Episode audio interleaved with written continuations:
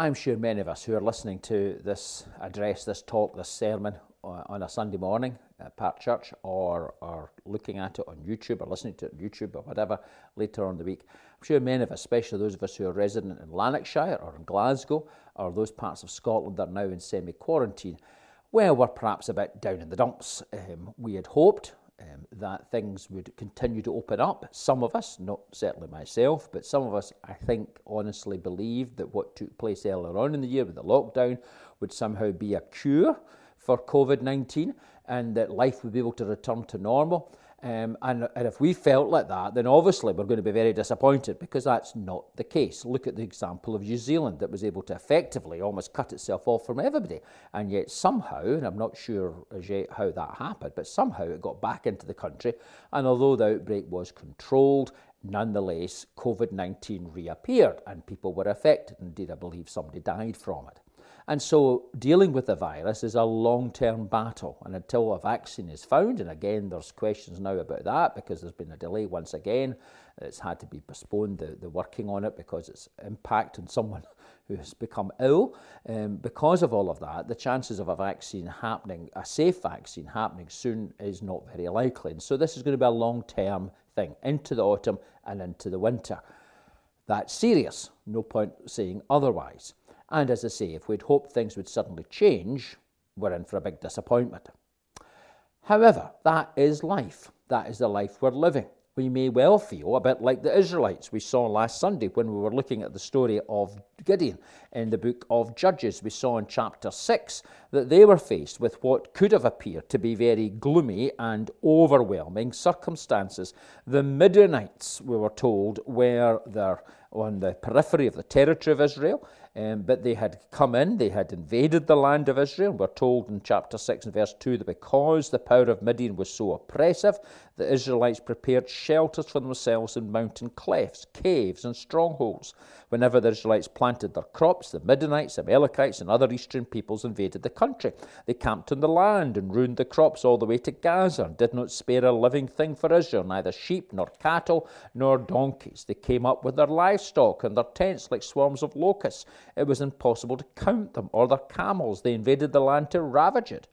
Midian so impoverished the Israelites that they cried out to the Lord for help. And last Sunday we spent some time thinking about that, how things can appear to almost overwhelm us, not just this present situation to do with the virus, but other circumstances, domestic affairs, situations within our family or within our working life, or global affairs and the issues to do with, for instance, Brexit or the independence issue or, or anything else, global warming. All these things, both large and small, both macro and micro, can can appear to almost overwhelm us and to crush us down. That's certainly how the Israelites faced. And as I say, some of you, particularly this morning, may feel like that. It's just going to crowd you in so that metaphorically you're retreating into the hills and into the camps and the clefts and the caves and the strongholds that were there in the mountains where the Israelites fled to because of the overwhelming amount of their enemy. But God heard their cry. We read that Midian so impoverished the Israelites that they cried out to the Lord for help,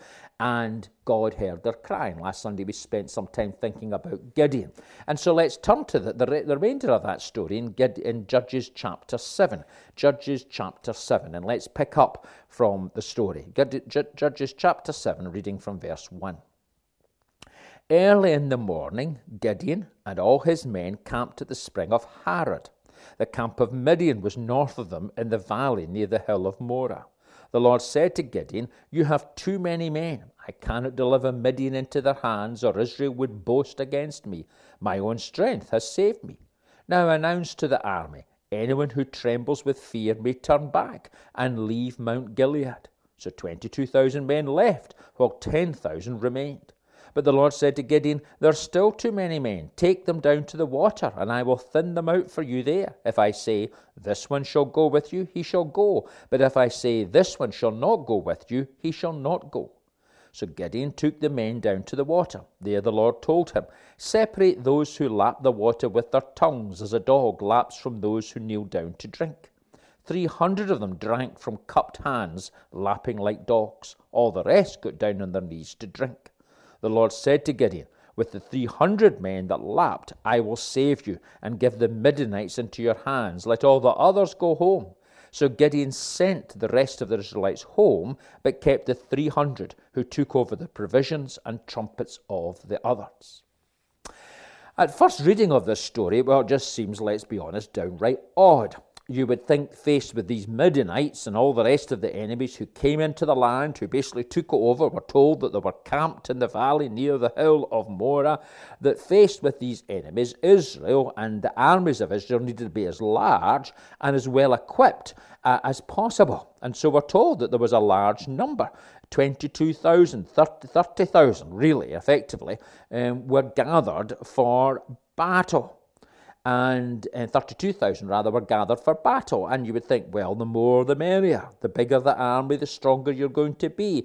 It, it, it makes sense to have more.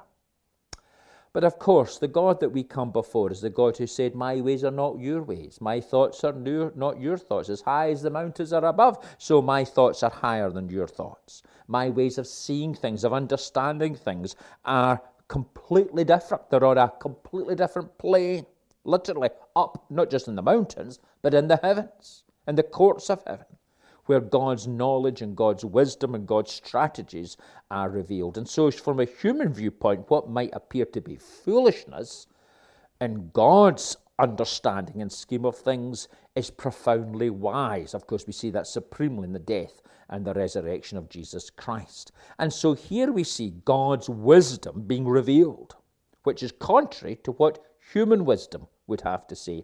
And God, of course, has a purpose in that. Look what he says. He says, um, I cannot deliver Midian, verse 2, into their hands, or Israel would boast against me. My own strength has saved me.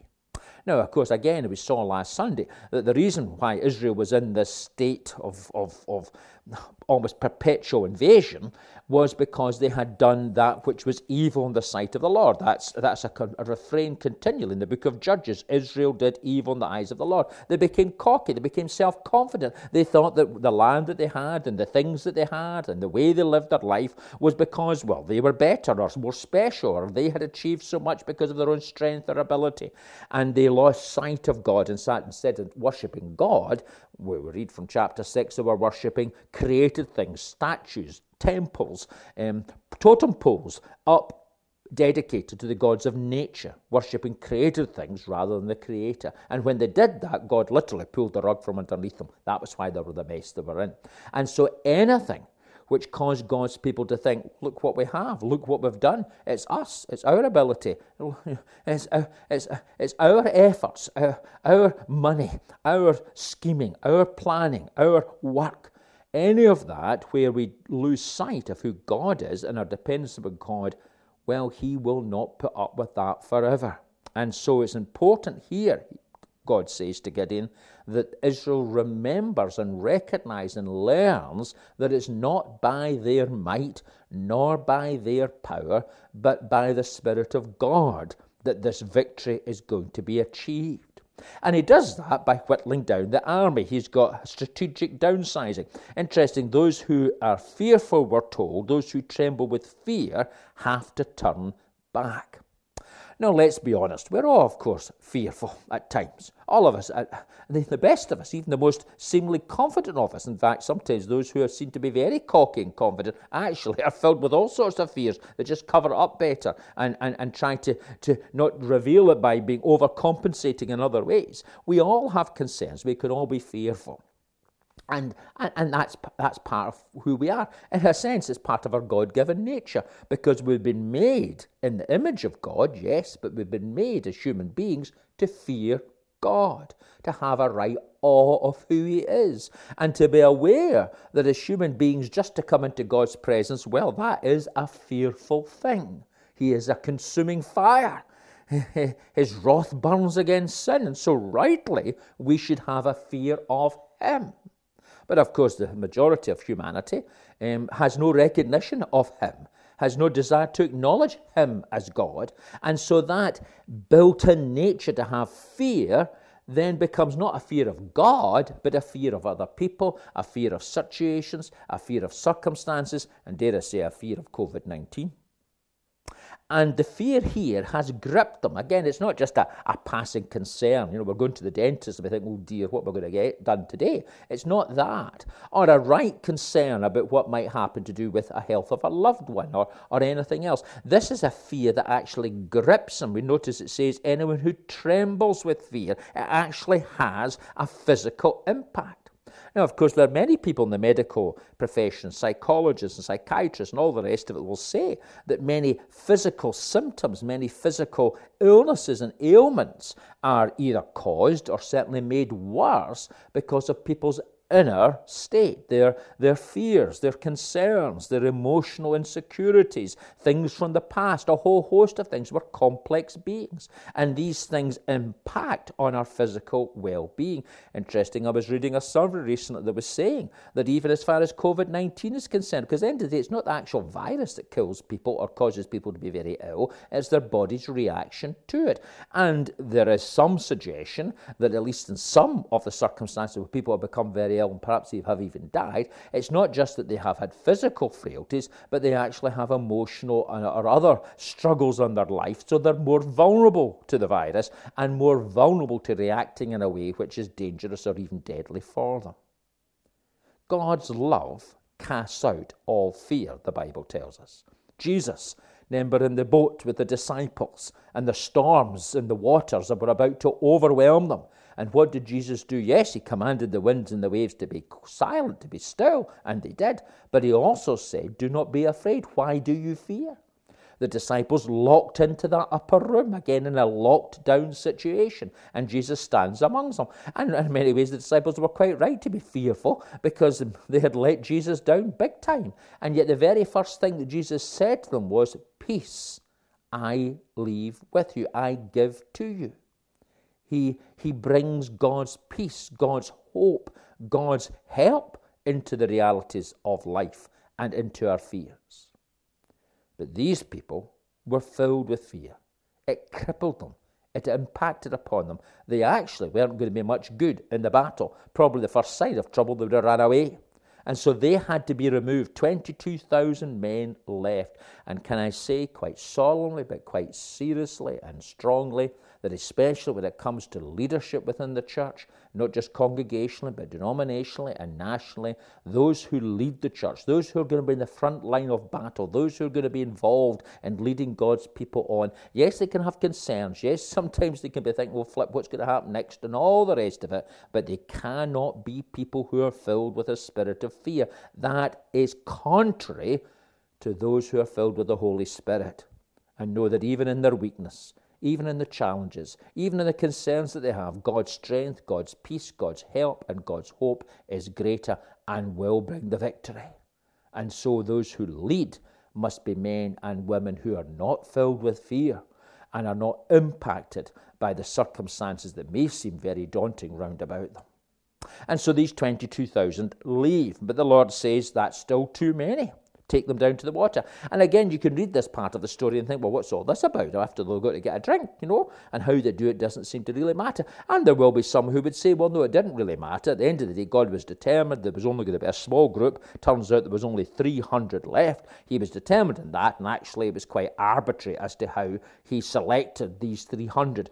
I wouldn't agree with that. The same way as fear and its impact, the virus of fear, impacting these people had to be removed from the leadership on the army of God. So here, there is a difference between those who actually stuck their faces in the water, right in, and souped up, and those who took the water up in their hands and drank from it like this. What's the difference? Well, if your face is in a bucket of water, you're hardly able to see or indeed to discern or to sense or to hear anything else. You, you're literally in the water. Your face is right in, sucking up. You're in a very vulnerable, you're in a prostrate situation, lying right down. Whereas those on their knees, bringing the water up to them, they're still able to look about, to sense, to hear, to be aware, ready to react suddenly if they have to. And I think that's a very important picture here. Those 300 who drank for cupped hands, there's a sign that they were more alert, more aware of the potential of a sudden attack. more conscious of, yes, perhaps the vulnerability of their position, but also more conscious of their ability to respond at a moment's notice to anything else that might happen. And that again is important especially amongst those who lead the Church of God or who are involved in whatever way in frontline ministry. And I don't just mean ministers, those who are paid to do the job, but Christians who are active and involved in things, perhaps in business or in the NHS or, or in, in, in community involvement or whatever else. Christians who are on the front line and who are actually, in a sense, advancing into enemy territory, territory that is outside the confines of the church, for instance. It's important that such people are alert, are spiritually alert. There are commentators who have said, of course, this is a picture and a pointer towards those who are prayerful.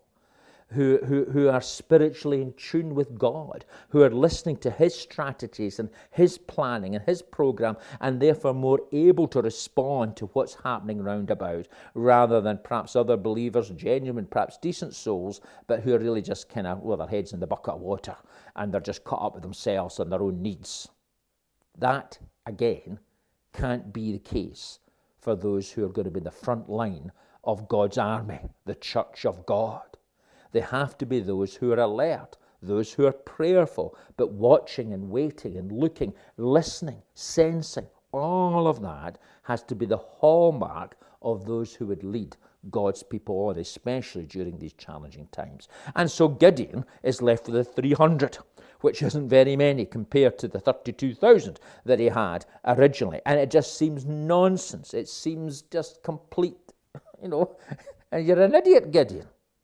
But God was in charge.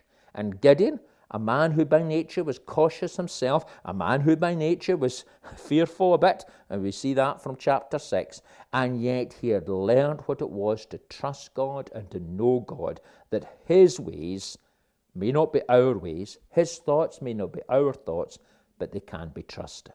And so that's what happens. Let's read on in the story.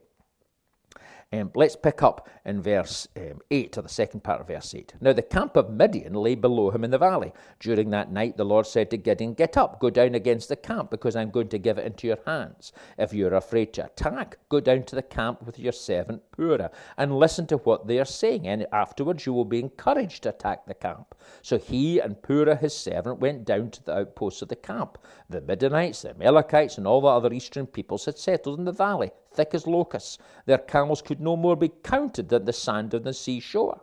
And Gideon arrived just as a man was telling a friend his dream. I had a dream, he was saying. A round loaf of barley bread came tumbling into the Midianite camp. It struck the tent with such force that the tent overturned and collapsed.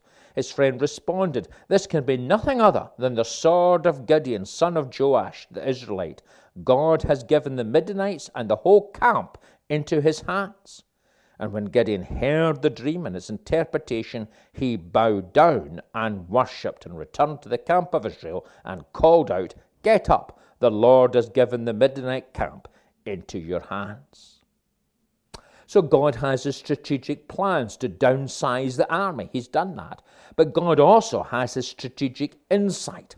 I'm sure most, of us are well aware of the story of Bletchley Park and the Enigma Code. If we weren't even up to uh, a few years ago, we may have watched or seen the film that told the story, at least in part, of what went on there, of how the Allies, thankfully, at a relatively early stage of the war, actually, back way back 1940-41, was able were able to access the, the so-called secret codes of the German U-boats, and then from that into other forms of communication, and that gave the Allies vital insight into what the enemy was doing so that they could respond to that, so they could be prepared for that, so they could counterattack and, and, and where they were and what they were doing. Intel, the word that sometimes you hear nowadays, and the battle against terrorism or against other forces within our society is seen as almost being as vital uh, as having frontline equipment. Indeed, the, the, the talk is that the current review of our armed forces will cause the armed forces to spend more money on electronic warfare and all that type of technology rather than the tanks and the kind of heavy, cumbersome equipment that they used to have. Intel, that insight into what's going on in the enemy camp. Now, if that's true in the battlefield and in the challenges of the global village in which we live, so it's also true against, in, in a spiritual term. We continually say this our battle's not against flesh and blood, but against the principalities and powers of this present age. You may remember, and if you can't, we'll go on to the church website and look back to a sermon away back. It was at the end of May, beginning of June, when the whole Black Lives Matter thing and everything, remember? And, and we spent a, a Sunday morning or a time looking at some verses from Ephesians um, about what God says there about spiritual warfare and spiritual battle and about the challenges that are brought to us because of, of, of that reality that we face. We need to be aware of the schemes of the evil one. Not from Ephesians, it's actually from Corinthians. I remembered that there. It's from Corinthians. From, and, and so I encourage you to look back and to listen to that talk. Um, way back, as I say, it was maybe May or the beginning of June we need to be aware so that we're not unaware, so that we're not caught out. We need that insight. That's what Gideon is given here. He goes down. He is concerned, let's be honest. Uh, and the Midianites and the Amalekites have settled in the valley, that thick as locusts. Their camels could no more be counted than the sand in the seashore. Things are pretty daunting. And I think it's important to say this. Gideon, and indeed any leader of God's people, is not meant to be gallous, not meant to be cocky, not meant to be arrogant. That's the very opposite. We're actually only too well aware of the challenges we face and the problems. And yes, that will cause us at times to be fearful, concerned. But instead of allowing that to cripple us and to lock us into that, it causes us to look to God and to listen to Him and then to be obedient to what He has to say. And Gideon does that. He is concerned, so he takes his friend. And again, there's a whole principle here of having a brother in Christ or a sister in Christ that we journey with. And, and, and that's part of that kind of confirming team that God wants us to be a part of. And he goes down with his friend. And what does he hear? Well, he hears something which is amazing. He hears the, the, a Midianite talking about this dream, this barley bread that came tumbling into the camp uh, the bread, uh, a symbol of the fruitfulness of the land of Canaan, the fruitfulness that Israel was meant to have entered into, fruitfulness that was being robbed from the Israelites because of the Midianites. It's a sign of God's blessing, of God's bounty, of God's presence, of God's provision. This barley bread comes tumbling into the Midianite camp and it strikes, strikes the tent with such force that the tent overturns and collapses. And even more so, the friend in this tent responds and says, This can be nothing other than the sword of Gideon, son son of Joash, the Israelite. God has given the Midianites and the whole camp into his hands.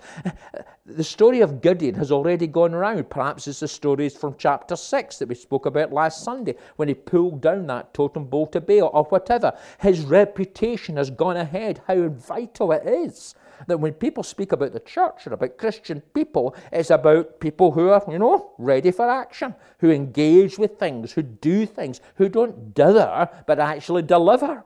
That is so vital. That can cause, the Spirit of God can use that to prepare people who are not believers to at least respond and to think about the claims of God rather than the church which is cowed down, locked in, and filled with fear the story of Gideon is spread round. And so already, already God's scheme is at work. There's already a spirit of apprehension amongst this myriad of people.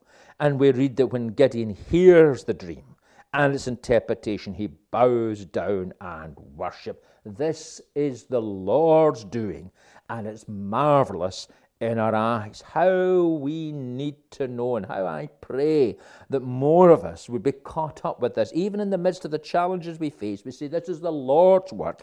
He's in charge. He has a strategy. He will bring his people through. He will bring forth a victory and he will show up and reveal the paucity and poverty of so many within our society who boast of their wisdom, their knowledge, and their ability to say we should be doing this, that, or the other. And He will reveal that as lacking in the anointing and blessing of God, but actually as being ultimately destructive and deceitful. God is at work, He's moving.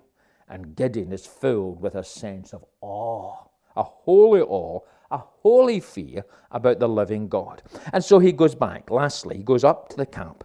Verse 15. Get up, the Lord has given the Midianite camp into your hands. Dividing the 300 men into three companies, he placed trumpets and jar, empty jars in the hands of all of them with torches inside. Watch me, he told me. Follow my lead. When I get to the edge of the camp, do exactly as I do. When I and all who are with me blow our trumpets, then from all around the camp blow yours and shout, For the Lord and for Gideon. Gideon and the hundred men with him reached the edge of the camp at the beginning of the middle watch, just after they had changed the guard. They blew their trumpets and broke the jars that were in their hands. The three companies blew the trumpets, smashed the jars, grasping the torches in their left hands and holding in their right hands the trumpets they were to blow. They shouted, A sword for the Lord and for Gideon. And while each man held his position around the camp, all the Midianites ran, crying out as they fled. And when the 300 trumpets sounded, the Lord caused the men throughout the camp to turn on each other with their swords. Just before lockdown, I was away for a, a swim and, and, and, a sauna up at, uh, up at Hamilton, I think it was the Water Palace. And a younger fellow started chatting to me, and he said, I recognise you. And it turned out he recognised me as the minister at Park Church. He had come along to the church. He'd actually been brought along by, by Arian Castles to our holiday club in the past, and he spoke warmly of that. But he'd also been at the church when he was in the uniformed organisations, the BB, I think it was.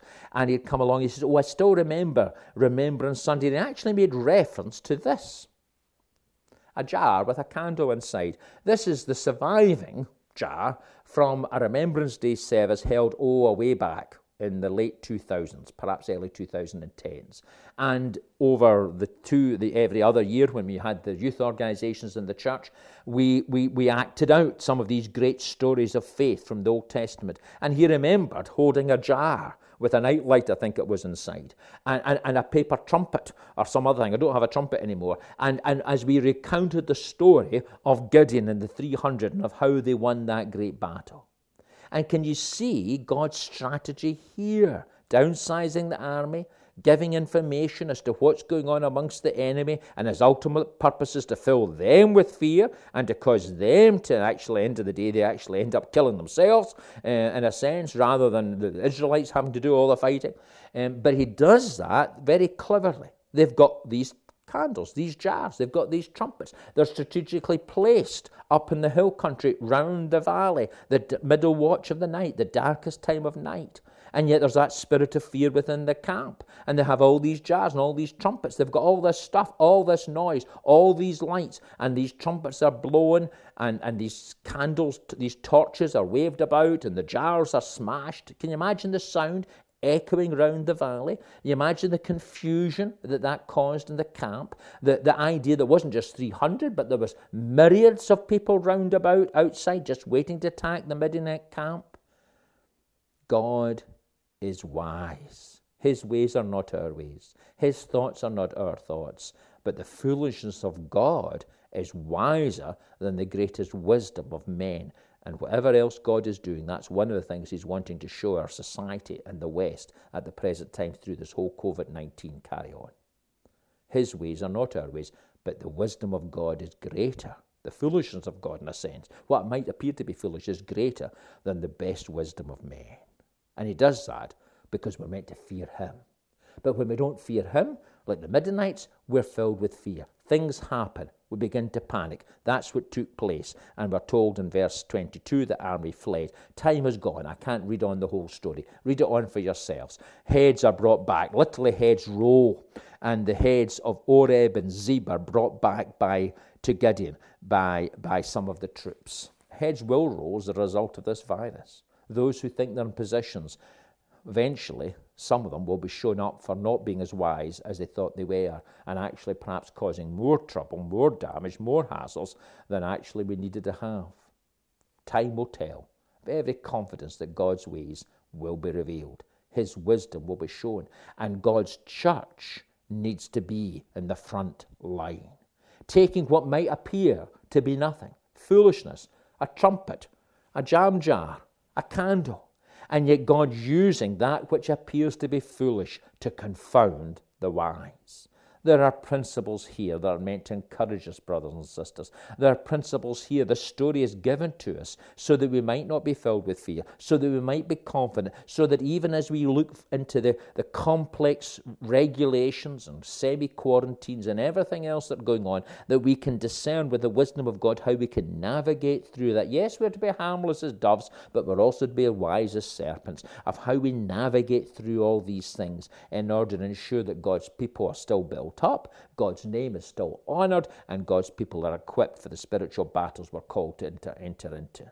God's word, given to refresh, to encourage, and to restore our souls. The words of a hymn that reminds us yes, we are part of the church of God, but we're also like a mighty army.